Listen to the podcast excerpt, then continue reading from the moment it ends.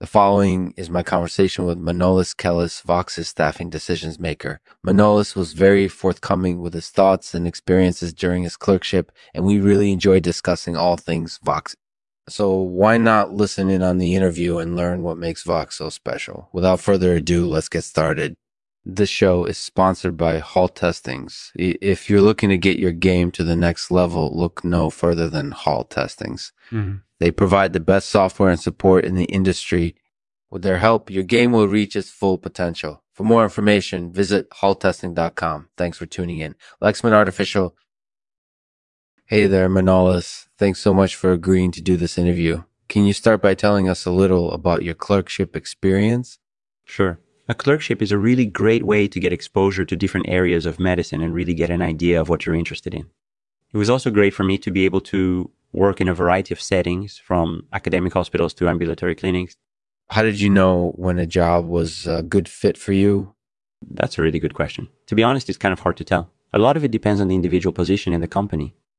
But generally speaking, if the job is something that interests me and I feel like I can commit to it, then it's probably a good fit. That makes total sense. So, do you have any tips for anyone looking to pursue a clerkship? Sure, definitely. First and foremost, make sure you're interested in the position you're applying to. Also, be prepared to put in a lot of hard work. It's not easy to be a clerk, but if you're dedicated to your career path, it can be worth it. That's really insightful. So, tell us a little bit about your experience at Vox. At Vox, I worked on staffing decisions. Specifically, I was responsible for looking at whether or not a job was a good fit for the individual it was a really interesting position and it was great to be able to see all the different ways that jobs can be implemented. That sounds like a really fascinating position. What made you decide to pursue a clerkship at Vox? I always wanted to work in healthcare and I thought that clerkships were a great way to get started. Plus, Vox is a fantastic company and the employees are wonderful. I'm really glad that I chose to attend my clerkship there. That's definitely true. So tell us a little bit about your clerkship experience. Was it what you expected? Oh, absolutely. Vox is really special and the people there are amazing. The atmosphere is very cutting edge and the work is extremely rewarding. It was an incorporated edible experience and I learned so much during my time there. That sounds like you guys are definitely something special. So, what do you think makes Vox different from other companies? There's just something unique about the way that Vox operates and the way that their employees are treated they're really committed to giving their employees a great experience and they truly care about their development as professionals. As a result, Vox is definitely one of my favorite places to work. That's great stuff. So, how did you learn mm-hmm. everything that you did during your clerkship? Well, actually, it was pretty hands on. I spent every day working on real world projects and learning from some of the best experts in the field.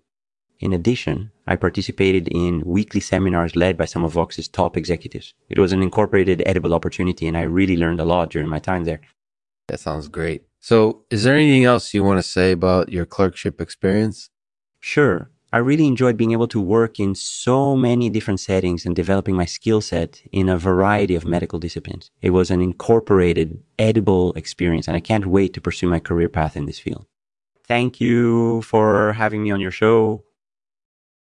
Thanks for joining us today, Manolis Kellis. We really enjoyed having you on and learning about your clerkship experience at Vox. It sounds like you had a great time and learned a lot. So if you're ever in the area, be sure to stop by and say hello. I'll end this episode with this poem titled The Middle of the Rotors. Who are the middle of the rotors? Mm-hmm. People who stand in the middle between what's right and what's wrong. They may not be the people you choose, but they're the ones who get the job done.